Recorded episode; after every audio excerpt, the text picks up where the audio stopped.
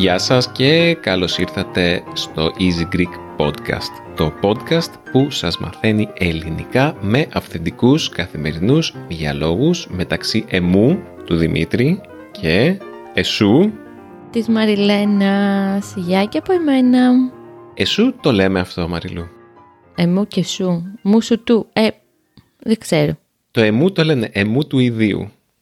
Ναι, το εσού μάλλον δεν υπάρχει. το εσού δεν υπάρχει.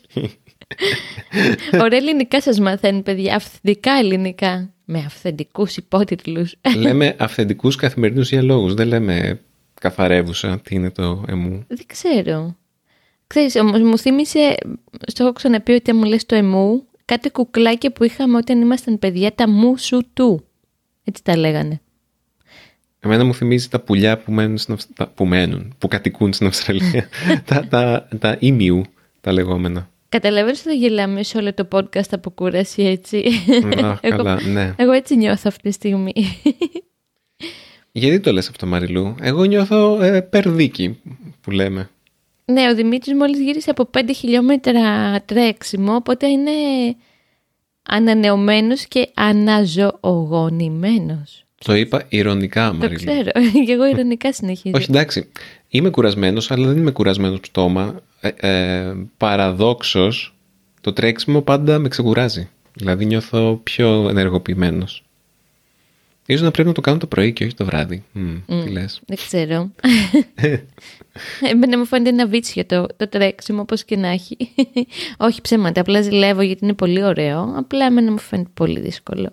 Αλλά εντάξει. Ο Μπουνταλούφ μόλις θρονιάστηκε πίσω μου. Μία μικρή μ, πληροφορία για όσους μας ακούτε, έτσι για να βλέπετε λίγο behind the scenes, έτσι, τα παρασκήνια του podcast. Ε, για να βελτιώνω την ακουστική του δωματίου όπου κάνω την ηχογράφηση που είναι το γραφείο μου έχει κάτι ντουλάπες και τις ανοίγω κάθε φορά Α, που, ναι. που κάνω ηχογράφηση γιατί τα ρούχα μέσα ε, απορροφούν καλύτερα τον ήχο και δεν αντανακλάται τόσο μέσα, στην, μέσα στο χώρο και ο Μπουνταλού πάντα χαίρεται να μπαίνει μέσα στα ρούχα μου και στα συρτάρια και κάθεται. τον, ε, τον προσκαλεί αυτό. Λοιπόν, Είναι ευγνώμονες του podcast, λοιπόν, Μπουνταλού. Μαριλού, Έλα. ε, έχει ξεκινήσει το τριώδιο όπως λέμε. Μμμ. Τι σημαίνει αυτό; Έχω ανοίξει εδώ τη Wikipedia OK. γιατί λέμε λέμε τριώδιο αλλά δεν ήξερα ακριβώς τι είναι το τριώδιο. Δεν έχω ιδέα. Μάλλον ξέρω ότι είναι το τριώδιο φυσικά. Είναι ότι όταν ξεκινάνε οι απόκριες. Ναι. Αλλά είχα τη λανθασμένη εντύπωση ότι τελειώνει όταν τελειώνουν και οι απόκριες. Αλλά τώρα μόλις διαβάσαμε ότι τελειώνει όταν τελειώνει και το Πάσχα. Καλά το κατάλαβα. Ε, Όταν- η τελειώνει μέρα το του- Μεγάλο Α, Σάββατο. Α, οκ. Λοιπόν, Για ακούστε. πες την το τριώδιο λοιπόν. Παίρνω τη φωνή της Ναι, ναι. ανάγνωσης από τη Wikipedia, από τη Wikipedia. Η περίοδος του τριωδίου είναι εκκλησιαστική περίοδος 10 εβδομάδων που ξεκινά από την Κυριακή του Τελώνου και Φαρισαίου Αχα. και φτάνει μέχρι και το Μεγάλο Σάββατο. Μέσα στην περίοδο αυτή περιλαμβάνεται η Απόκρεως, η Μεγάλη Τεσσαρακοστή και η Μεγάλη Εβδομάδα. Οκ. Οι τρεις πρώτες εβδομάδες αποτελούν την Απόκρεω, ακολουθούν έξι εβδομάδες νηστειών, η Τεσσαρακοστή και τέλος η Μεγάλη Εβδομάδα. Οκ. Την πρώτη εβδομάδα του τριωδίου γίνεται εντός εισαγωγικών κατάλυσις εις πάντα. Δηλαδή τρώγεται ελεύθερα κάθε φαγητό, ακόμα και την Τετάρτη και την Παρασκευή. Α, Για τον λόγο αυτόν ονομάζεται ελεύθερη ή απολυτή. Τη δεύτερη εβδομάδα γίνεται κατάλυσις εις πάντα όλες τις ημέρες εκτός της Τετάρτης και της Παρασκευής. Την Πέμπτη της δεύτερης εβδομάδας στην Ελλάδα υπάρχει το έθιμο της Τσικνοπέμπτης, οκ. κατά την οποία καταναλώνονται κρεατικά δεδομένου ότι μετά από τρεις ημέρες αρχίζει ουσιαστικά η νηστεία. Η εβδομάδα τελειώνει με το ψυχοσάββατο. Την τρίτη εβδομάδα είναι αυτή της τυροφάγου ή τυρινής, οπότε όλες τις ημέρες γίνεται κατάλυση σε όλα τα γαλακτοκομικά προϊόντα του αυγού, των ψαριών και φυσικά του ελαιολάδου, απαγορεύεται όμως η κρεοφαγία. Από την τέταρτη εβδομάδα, με την Καθαρά Δευτέρα, αρχίζει η μεγάλη τεσσαρακοστή με την αυστηρότατη νηστεία της. Οπότε η, το τριώδιο, έτσι όπως το καταλαβαίνω εγώ εδώ, είναι ε, 9 εβδομάδες πριν τη Μεγάλη Εβδομάδα. Οπότε 10 εβδομάδες πριν ε, το Πάσχα. 10 εβδομάδες. Οπότε σε 10 εβδομάδες περίπου έχουμε Πάσχα. Εμένα ενδιαφέρον μου φάνηκε ότι, πρώτη φορά το ακούω αυτό, ότι τη βδομάδα που δεν, έχει ξεκινήσει, δεν έχουν ξεκινήσει 40 μέρες πριν το Πάσχα, αλλά είναι πριν την καθαρά Δευτέρα, δεν τρώμε λέει κρέας. Αλήθεια. Δεν είχα ιδέα. Μάλλον γι' αυτό τρώμε πολλά ψάρια. Κάτσε, για πού λες; Για τη βδομάδα μετά την Τζικνοπέμπτη και πριν την καθαρά Δευτέρα. Λάθος το κατάλαβα. Μμμ, Καλά δεν είναι, έχεις είναι λίγο μπερδευτικό γιατί Ναι. λέει η δεύτερη εβδομάδα, λέει ότι εδώ η τρίτη εβδομάδα Ναι. μετά την Τζικνοπέμπτη είναι νηστεία. Αλλά αυτή είναι εβδομάδα που ακόμα έχει αποκριά που τελειώνει με τη μεγάλη, με, συγγνώμη, με την καθαρά Δευτέρα. Οπότε είναι, είναι λίγο μπερδευτικό. Μάλλον θεωρεί νηστεία 40 μέρες ούτε γαλακτοκομικά Δημήτρη. Α, Μάλλον. μ, μάλλον, ναι. Τέλος πάντων, αυτά όλα έτσι κι αλλιώς απέχουν πάρα πολύ από την πραγματικότητα. Εγώ Ναι, δεν γνωρίζω είναι- κανένα να το κάνει πέρα από κάποιους που πιστεύουν πολύ στη θρησκεία. Και καλά κάνουν. Ναι, είναι η παράδοση και η θρησκευτική παράδοση και ο θρησκευτικός μ, κανονισμός που κατά κάποιον τρόπο καθορίζει κάποιες ημερομηνίες που έχουν ε, σημασία στην, ε, σε κάποια τελετουργικά μέσα στον χρόνο. Όπως είναι το Πάσχα, όπως είναι οι απόκριες, όπως είναι η Καθαρά Δευτέρα. Όλα αυτά εξαρτώνται από αυτά. Και επειδή είναι κινητή η γιορτή το Πάσχα, εξαρτάται από την Παντσέλινο. Α, οκ. Κάθε χρόνο γι' αυτό Α, δεν το Γι' αυτό είναι ήξερα. κινητή. Ναι, τώρα είναι ένας συγκεκριμένος υπολογισμός που δεν θυμάμαι ακριβώς. Είναι η, το Πάσχα είναι κάποιες, κάποιες μέρες πριν ή μετά κάποιες Πανσελίνου του Απριλίου ε, πα- μετά. Οπότε τέλος πάντων, απλά τα λέμε όλα αυτά για να Ναι, σας μπράβο. δείξουμε ότι η αποκριά, η- το, το καρναβάλι, ε, ο- το, το ξεφάντωμα έχει να κάνει με την θρησκεία εδώ στην Ελλάδα ή από εκεί ξεκίνησε τέλος πάντων.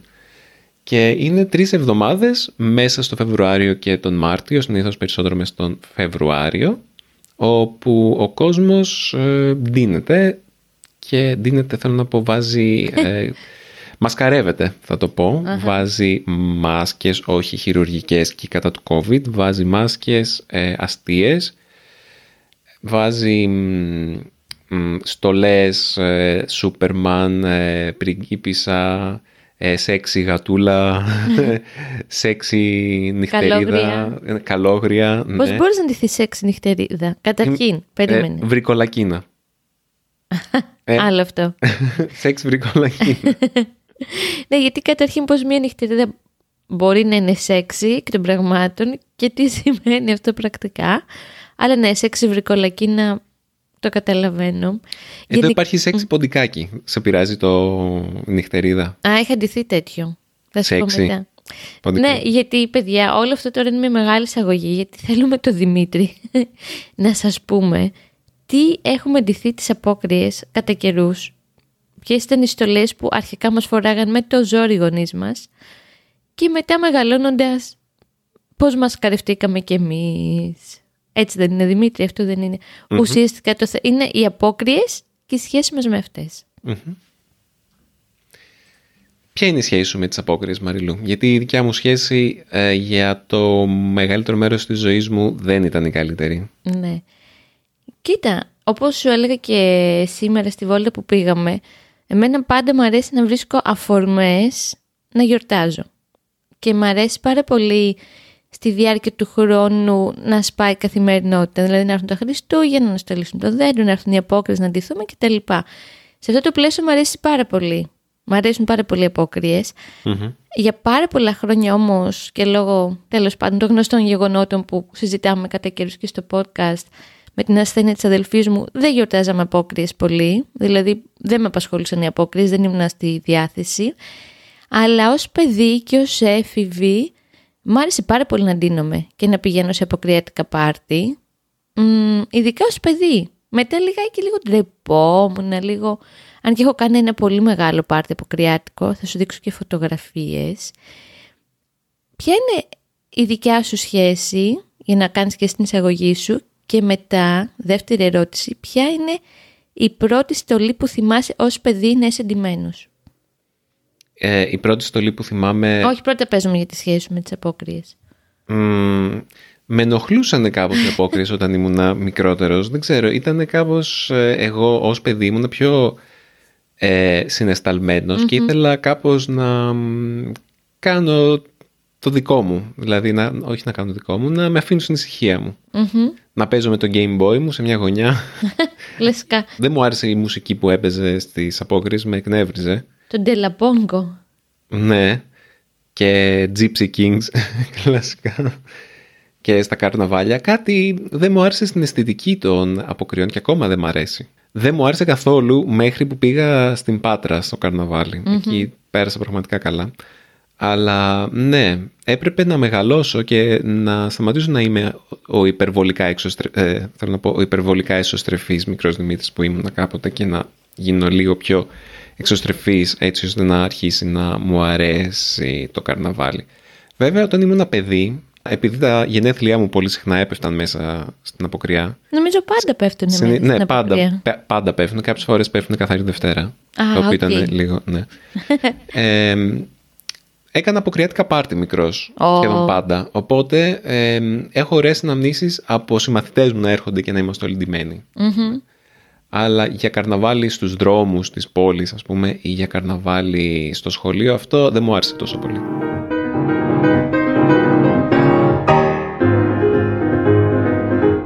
Διαφήμιση. Ο χορηγός του σημερινού μας επεισοδίου είναι το iTalki, μία από τις μεγαλύτερες βάσεις δεδομένων για καθηγητές και δασκάλους ξένων γλωσσών σε όλο το διαδίκτυο. Λέω μία από τις μεγαλύτερες γιατί δεν είμαι σίγουρος ότι είναι όντως η μεγαλύτερη, αλλά δεν μπορώ να φανταστώ και ποια θα μπορούσε να είναι μεγαλύτερη από το iTalki. Μπαίνοντας στο iTalki μπορείτε να βρείτε καθηγητές και δασκάλους για την ξένη γλώσσα που σας ενδιαφέρει να μάθετε από την αρχή ή να εξασκήσετε.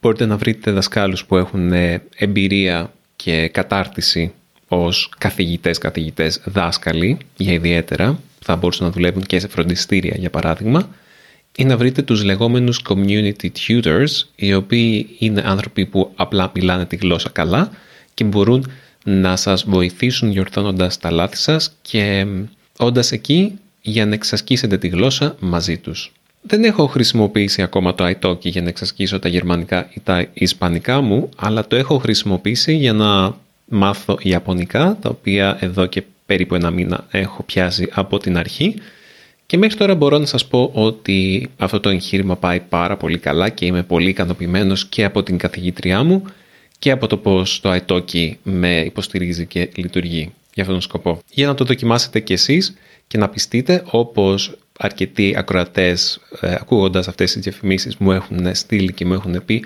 Δημήτρη, σε ευχαριστώ πάρα πολύ που με έμαθες για το iTalki. Έχω μια προσφορά για εσάς. Μπείτε στο go.italki.com κάθετος Easy Greek Podcast και θα κερδίσετε 10 δολάρια σε πόντους iTalki μετά από το πρώτο σας ιδιαίτερο μάθημα. Ας επιστρέψουμε τώρα στο επεισόδιό μας. Για πες μας εσύ για τις στολές σου. για τις στολές μου. Λοιπόν, κάποιες δεν τις θυμόμουν και τυχαία τώρα λίγο πριν να ξεκινήσουμε το, το podcast ανοίξαμε ένα φωτογραφικό άλμπουμ που οι περισσότερες φωτογραφίες είναι από όταν ήμουν παιδί και θυ- μου θύμισε ότι είχα ντυθεί. Μάγια η Μέλισσα, πολύ ωραία, στολή Δημήτρη, θα μπορούσε να τη φορέσει και ο Μπέμπης. Αν και τώρα Μάγια Μέλισσα δεν βλέπει κανένα παιδάκι, οπότε θα ήταν απλά μία Μέλισσα, δεν θα ήταν η Μάγια Μέλισσα. Η Μέλισσα. Η Μέλισσα, τέλος. Η ανώνυμη Μέλισσα. Θυμάσαι και είχε και ένα φίλο τον Μπίλι Μάγια η Μέλισσα. Εμ, λοιπόν, Μπορεί να Μάγια- είναι ο Μπίλι, όχι η Μάγια. όχι ρε, πρωταγωνίστρια μου, η Μάγια η Μέλισσα ήταν. Εντάξει. Ε, είχα αντιθεί, λοιπόν, τρεις στολές θυμάμαι, ως παιδί, ως, ξέρω εγώ, έξι χρονών. Λοιπόν, Μάγια η Μέλισσα, Ουγγαρέζα, λες και ήμουν σαλάτα, ε, μ, που ήταν πολύ ωραία, ήμουν πάρα πολύ όμορφη Ουγγαρέζα, αλλά είναι αστείο, ήταν λίγο στερεοτυπικό το πώς σκεφτόμαστε εμείς τους Ουγγαρέζους. Δεν ξέρω τώρα τι στερεότυπο έχουμε για τους Ουγγαρέζους. Το μόνο... Ούγκρους λέ- λέ- λέγονται κανονικά. Ούγκροι Εντάξει, λέγονται, εγώ όχι πάντως Ουγγαρέζοι. Ουγγαρέζα είχα ντυθεί. ε, και πρέπει να Ναι, σου γιατί ε, Ούγκρα δεν, δεν βγαίνει νόημα. Ναι. Είναι Ούγκρος και Ουγγαρέζα. Αφήστε το, παιδιά, δεν βγάζει κανένα νόημα. Ναι, ε, μ, πρέπει να βρω να σου δείξω φωτογραφία. Μια πάρα πολύ όμορφη Ουγγαρέζα. Θυμάμαι είχα κολλημένα κάτι αστεράκια στα μάγουλά μου και μου είχαν κρεμάσει τα μαλλιά κάτι σαν ε, λουλούδια. Μια κορδέλα, αλλά όχι αυτά τα ψεύτικα τα πέσε που κυκλοφορούν τώρα. Μ, και κάτι σαν κοτσιδάκια, κάτι, κάτι πάρα πολύ όμορφο και γλυκό. Οπότε η Ουγγαρέζα μου άρεσε. Και λίγο πιο μεγάλα. Α, παρένθεση. Ουγγαρέζα ήμουν αντιμένη σε ένα πάρτι Δημήτρη που κάναμε σε δισκοτέκ. Βαθιά έτης. Μας πήγαινε το σχολείο για χώρο εσπερίδα. Έτσι λένε τα πάρτι εδώ στην Ελλάδα. λίγο πιο κλασικά. Ε, σε μια δισκοτέκ στον Πειραιά όπου φυσικά είχε μια πίστα στο κέντρο και γύρω γύρω είχε θεωρία πώς πηγαίνει στο θέατρο Οπότε, ναι, το θυμάμαι αυτό το πάρτι και το μέρος. Το δείχνω και σένα κατά καιρούς στη Serenade, έτσι λεγότανε. Και την τρίτη στολή που έχω στο μυαλό μου ως παιδί ήταν χιονούλα. Χάλια. Τη Serenade τη θυμήθηκα τώρα. Μου την είχες δείξει. Ναι, είναι στην προφητηλία, ναι. Ναι, ναι, ναι. Άσχετο. Η χιονούλα είναι αυτή η φωτογραφία που σου έδειξε που μας είχαν ντύσει με την Κατερίνα ακριβώς το ίδιο. Γενικά η μαμά μου είχε μία τάση, ενώ είχαμε μία μικρή διαφορά ηλικίας με την Κατερίνα να μας δίνει το ίδιο, είτε στην κανονική ζωή είτε στις απόκριες. Κατελεύοντας ότι αυτό δεν μας άρεσε γιατί είχαμε πολύ διαφορετική προσωπικότητα. Οπότε ήταν αυτή η χιονούλα, η βασίλισσα του χιονιού, κάτι τέτοιο, η μοναδική στολή που περιείχε λίγο θηλυκότητα. Όλα τα άλλα ήταν ό,τι να είναι. Αυτά θυμάμαι.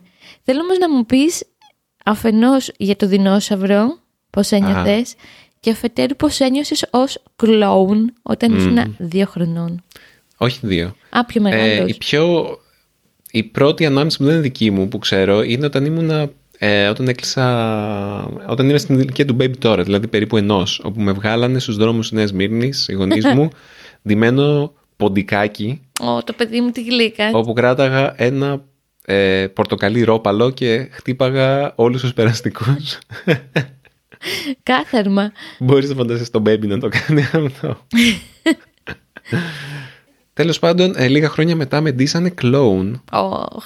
και μ, για κάποιο λόγο αυτό το βρήκα εξαιρετικά δυσάρεστο ως μικρός Δημήτρης και έκλεγα σε, όλο, σε όλη τη διάρκεια αυτής της φάσης. Είχαμε πάει κάπου για φαγητό ή δεν θυμάμαι τι ήταν και έχουμε πάρα πολλές φωτογραφίες που είμαι εγώ κλόουν.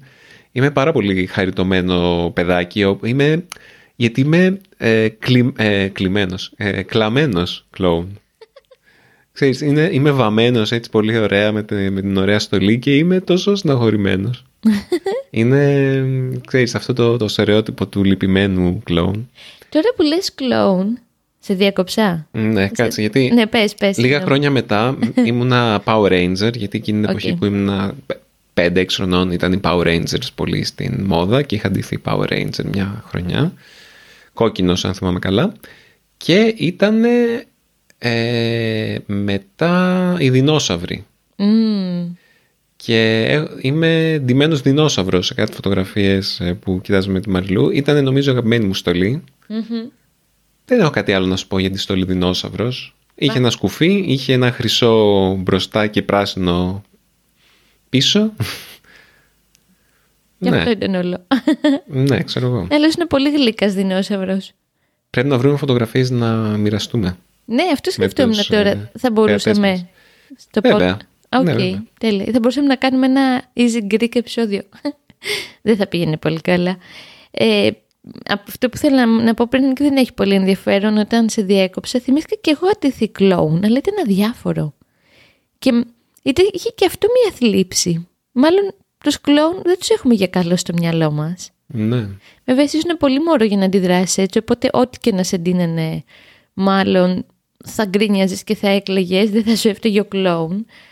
Ναι, για πολύ καιρό μετά δεν μου άρεσε να, να βάζω οτιδήποτε στο πρόσωπό μου, μπογιά, οποιουδήποτε είδους. Ναι. Οκ. Μετά αυτό το ξεπέρασα, γιατί μεγαλώνοντας όταν άρχισε να μου ξαναρέσει η φάση με τις αποκριές, αν και πάντα ήθελα να το βλέπω λίγο πιο δημιουργικά, δεν ήθελα ποτέ να νοικιάζω στολές και τέτοια, να αγοράζω στολές. Ε, ντυνόμουν κάτι Día de los Muertos, κάτι... Α, τέλειο. Έχω μια φωτογραφία στο ψυγείο στη Νέα Σμύρνη όπου είμαι μισός βαμμένος ε, ό,τι να είναι και το υπόλοιπο μισό κανονικό δεν έχω βαφτεί καθόλου. Το θυμάσαι αυτό; Είναι κάτι φωτογραφίες. Μμμ. Γενικά έκανα κάτι τέτοια αλλοπρόσαλα. Ναι, Ε, σου, τε- σου ταιριάζει αυτό το στυλ. Αλλά Ναι. ναι, απόκριση για πάντα όλη τη χρονιά. Α- Άλλη τραυματική εμπειρία σε σχέση με Ω. α- αποκριές ήταν, ε, μ, είχαμε κάνει διαγωνισμό στο γυμνάσιο, διαγωνισμό αποκριών και νομίζω ήταν πρώτη γυμνασίου. Μμμ. Και η μάνα μου με έντυσε τσιγκάνα. Ω, αυτό δεν μου το έχεις πει ποτέ. ναι, πω, πω. Και πήγα τσιγκάνα και ήμουνα εντυπωσιακή τσιγκάνα. Ήμουνα πάρα πολύ καλά ε, βαμμένη και τέτοια. Το πρόβλημα όμως είναι ότι ε, ως διαγωνιζόμενη τσιγκάνα ε, με καλέσανε στη σκηνή, μιλάμε στο αμφιθέατρο του σχολείου. Αυτό είναι τραύμα. Όλα τα παιδάκια από κάτω. Οκ. και μου λένε, ε, τσιγκάνα, παρουσίασέ μας τον εαυτό σου. Και εγώ είμαι, μέσα μου σκέφτομαι, τι σκατά κάνει μια τσιγκάνα. Δεν ξέρω. Και είμαι, ε, είμαι μια τσιγκάνα. Αυτή ήταν η παρουσίασή μου. Τέλος. Τέλος, ναι, και φυσικά δεν, δεν ήμουν στους φιναλίστ. Γεια Α- σου Μαλούφ. Άρεσε στο Μαλούφ ε, η τσιγκάνα. Ε, νομίζω γι' αυτό πληρώνουμε τους ψυχολόγους μετά από τε- κάτι τέτοιες ιδέες που έχουν οι μαμάδες μας. Μμ. Τώρα που- Μια άλλη φορά, συγγνώμη Πες. και κλείνω με αυτό. Πες, μια άλλη πες. φορά με ξαναβοήθησε να ντυθώ γυναίκα. Οκ. πριν καμιά δεκαριά χρόνια στα γενέθλιά μου πάλι σε απόκριες είχαμε ντυθεί με τους φίλους μου γυναίκες Μμμ. Πολύ και όμορφη ήσουν. είχα, είχαμε κάνει ναι σουξέ. Ναι, έχεις μεγάλη επιτυχία. Η μάνα μου βοήθησε να ντυθώ, το παραδέχομαι. Δεν θα μπορούσα ποτέ να έχω βαφτεί τόσο καλά μόνος μου. Ε, ναι. Άμα μπορούσα θα ήταν ανησυχητικό. ναι, Αφού είσαι λίγο ατσούμπαλος έτσι κι αλλιώς. ούτως ή άλλως, ναι. Για πες λένε- Μαριλού. Α, αυτό που πες πριν για την τσιγκάνα, σκέφτηκα το, σκέφτομαι το εξής, ρε Δημήτρη. Πόσο περίεργο είναι που ντυνόμαστε, πώς να σου το εξηγήσω τώρα, πώς είμαι εγώ η Ουγγαρέζα και εσύ η τσιγκάνα, ότι παίρνουμε ή μια καταγωγή ή μια... Τώρα η τσιγκάνα δεν είναι ακριβώς καταγωγή, μια κατηγορία ανθρώπων τέλος πάντων με κάποια κοινά χαρακτηριστικά και το κάνουμε από κρεάτικη στολή. Έχει ενδιαφέρον αυτό. Και θυμήθηκα, είχαμε πάει όταν ζούσε η αδελφή μου πόσα χρόνια πριν, μία δεκαετία πριν ας πούμε στα, στα Γιάννενα, ζούσε εκεί με τον ε, μελ- σύντροφό της και το μελλοντικό της άντρα τέλος πάντων. Είχα τότε φίλο, κάναμε πολύ παρέα με έναν φίλο που ακόμα κρατάμε επαφή από το Μεξικό, τον Σαούλ. Οπότε του λέω, Σαούλ, πάμε στα Γιάννενα μαζί. Μου λέει, «Έλα, θα έρθω, ρε παιδί μου. OK, OK. Και ήταν απόκριες. Τι ντύθηκα εγώ, ρε συ, Δημήτρη, χωρίς να το πολύ σκεφτώ. Τι; Μεξικάνος. και, με κοιτά... και βγαίνω από το δωμάτιο ντυμένη Μεξικάνος και με κοιτάει ο Σαούλ και μου λέει. Δεν την έχω πει αυτήν την ιστορία. Όχι. Μου λέει Μαριλένα, εγώ τι θα ντυθώ, Ελληνίδα; Λέω Σαούλ, συγγνώμη. Δεν είχα κάτι άλλο εύχερο. Δηλαδή πήγα και πήρα ένα μεξικάνικο καπέλο που είχε κατένα στο δωμάτιο. Ήταν η φάση τότε που άρχιζε να μην με πολύ αρέσουν οι υπόκριες, δεν είχα πολύ φαντασία. Και έχω την εντύπωση, γίνεται χειρότερη ιστορία, ότι ο Σαούλ ντύθηκε Κινέζος. Ευτυχώς δεν είχαμε Κινέζο στην παρέα.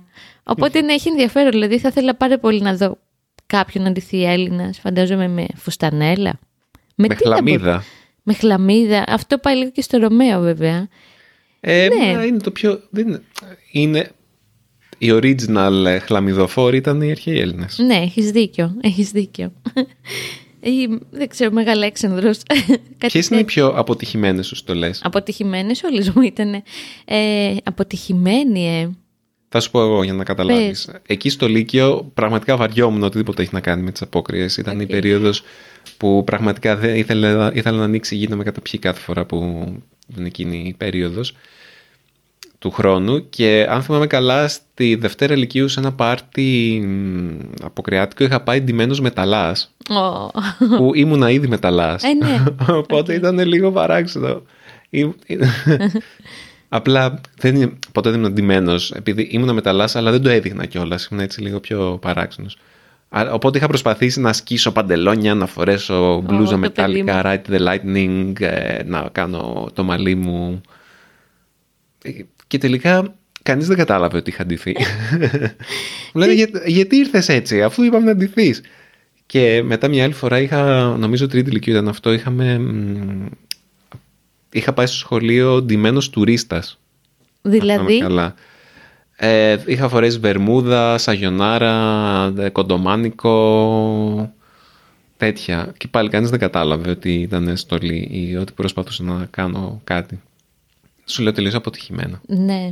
Είναι αυτά τα... μ, ε, του βάζω την ελάχιστη δυνατή προσπάθεια που μερικές φορές αυτό πετυχαίνει και άλλες φορές δεν πετυχαίνει. Συνήθως όταν βάζεις πολύ προσπάθεια δεν πετυχαίνει. Όταν απλά φοράς ένα καπέλο Μεξικάνου πάει πάρα πολύ καλά. Τι να σου πω. ε, ξέρεις, τι, εγώ δεν έχω, μάλλον, σου λέω δεν ήταν το φόρτε μου και δεν είναι οι απόκριες. Αλλά θυμάμαι χαρακτηριστικά που κάναμε μια ωραία βόλτα χθες και σου το έλεγα. Είχαμε φάει ένα κόλλημα, είχαμε πάει στο καρναβάλι της Πάτρας, όπου για όποιον δεν γνωρίζει είναι το πιο διάσημο καρναβάλι σε όλη την Ελλάδα και πίνουνε μαυροδάφνες και μεθάνε και χορεύουν το ντελαπόνκο και άλλα τέτοια. Πολύ ωραία, έχω περάσει και τις δύο φορές. Ωραία ήταν, ναι, ναι. Και εγώ είχα περάσει ωραία και πήγαμε πριν πολλά χρόνια με τους γονείς μου και την Κατερίνα. Η Κατερίνα κλασικά αρρώστησε, οπότε δεν ήρθε μαζί μας στο group και πήγα μόνο εγώ και αντιθήκαμε λύκος. Λύκη.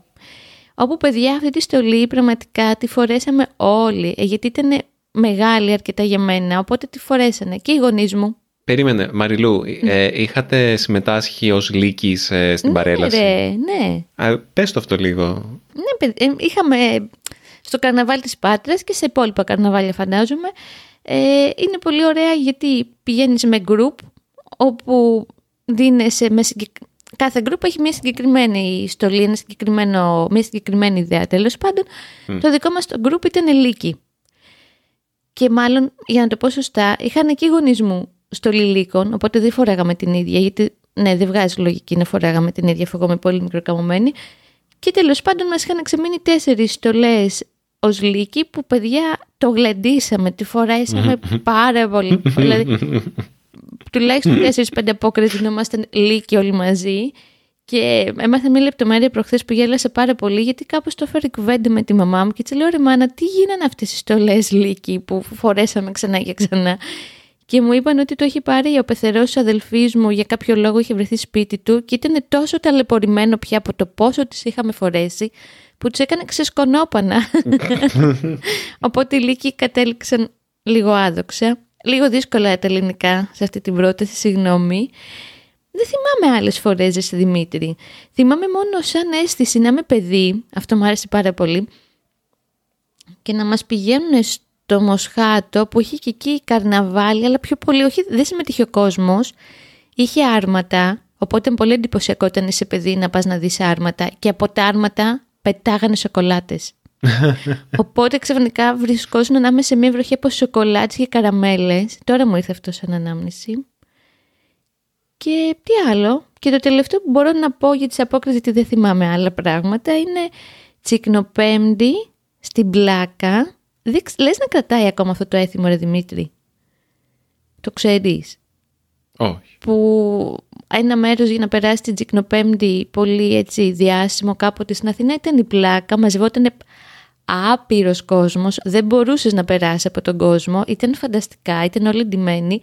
Και είχαν νερόπαλα και έξω από το σινεμά που πηγαίνουμε το καλοκαίρι στην Όντουσαν, στη σειρά και όποιος πέρναγε τον δέρνανε πάρα πολύ με αυτά τα ρόπαλα. Αυτό. Ήταν ένα έθιμο έτσι αστικό, αποκριάτικο. Νομίζω είπα όλες μου τις αναμνήσεις από τις απόκριες. Δεν έχω πολλά άλλα να πω. Εσύ; Εγώ έχω πιο πρόσφατες Όπα, για αναμνήσεις. πάμε. Ε, μ, τη δεύτερη φορά που είχα πάει στο καρναβάλι της Πάτρας με μια πολυπολιτισμική παρέα ε, από EVS στην ε, Αθήνα, διάφορους... ε, είχαμε κόσμο από την Ισπανία, από την Τσεχία, από την Πορτογαλία, από την Εστονία και είχα, πήγαμε στο καρναβάλι της Πάτρας και εκείνη τη φορά είχα ντυθεί Walter White από το είναι Breaking αυτό; Bad. Α, ωραίο, ε. Ο, ο κακός Οκ. εντός εισαγωγικών από το, Walter, από το Breaking Bad. Και εκεί είχα, μ, είχα περάσει πολύ καλά γιατί ήταν πετυχημένη και Ναι, το ναι. πώς, ε, πώς, ε, δεν νομίζω να σου έχω δείξει Όχι. πώς ήμουν εκεί ντυμένος τότε, ναι, πρέπει να σου δείξω. Και επίσης έχω ντυθεί διάφορες φορές Freddie Mercury. Α, είσαι τέλειος Freddie Mercury. Ναι. Φρέντις. Ο Freddie Mercury για διάφορους λόγους είναι κάπως σαν... ε, μ, Alter ego.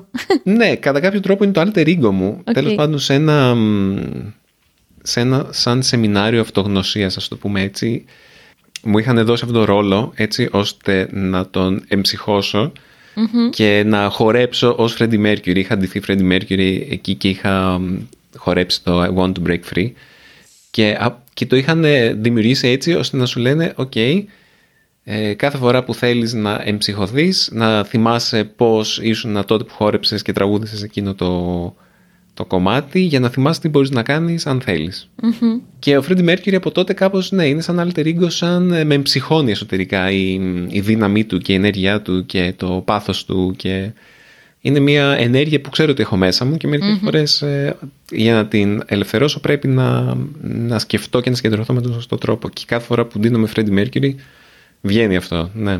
Δημήτρη, έχεις πολύ μεγάλη επιτυχία σαν Freddie Mercury. Θυμάμαι είχαμε πάει σε ένα μπαρ στα εξάρχεια, θυμάσαι, απόκριες, Ναι. που ο φίλος ο Σάβη που είχε χθες γενέθλια είχε ντυθεί καλόγρια. Πολύ Ναι. σεξι.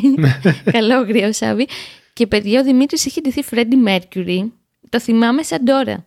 Βγαίνουμε από το μπαρ, το οποίο ήταν τώρα πάνω στην πλατεία εξαρχείων, για όποιον έχει έρθει στην Αθήνα και έχει μια εικόνα, ημιυπόγειο σκοτεινό και σκάει ο Δημήτρης Φεβρουάριο μήνα ντυμένος Φρέντι Μέρκιουρι Με αμάνικα με αμάνικο. και ένα ριγέ παντελόνι Ναι, κολλητό, ασπρόμαυρο, να ναι. πετάει τρίχα.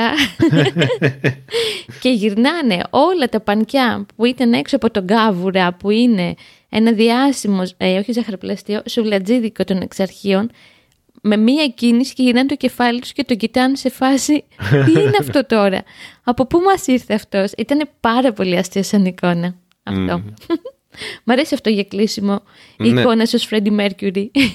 Οπότε θα το, το λέμε αυτό, θα βγει αυτό το επεισόδιο δύο μέρες πριν τα γενέθλιά μου. Α, μπράβο, Οπότε ναι. κανονίζουμε για φέτος άλλο ένα αποκριάτικο πάρτι. Ουφ, πόσα ε, χρόνια για έχουμε τα να κάνουμε. γενέθλιά μου και έχουμε καιρό να κανονίσουμε κάτι τέτοιο, οπότε εγώ ανυπομονώ για Ναι. το τι θα κάνουμε. Θα, ναι, θα είναι ενδιαφέρον και διασκεδαστικό. Και πιέζω παιδιά πάρα πολύ το Δημήτρη και του λέω θα πούμε σε όλους τους φίλους μας να είναι ντυμένοι αποκριάτικα, δεν θα δεχτούμε κανέναν μία αποκριάτικα ντυμένο.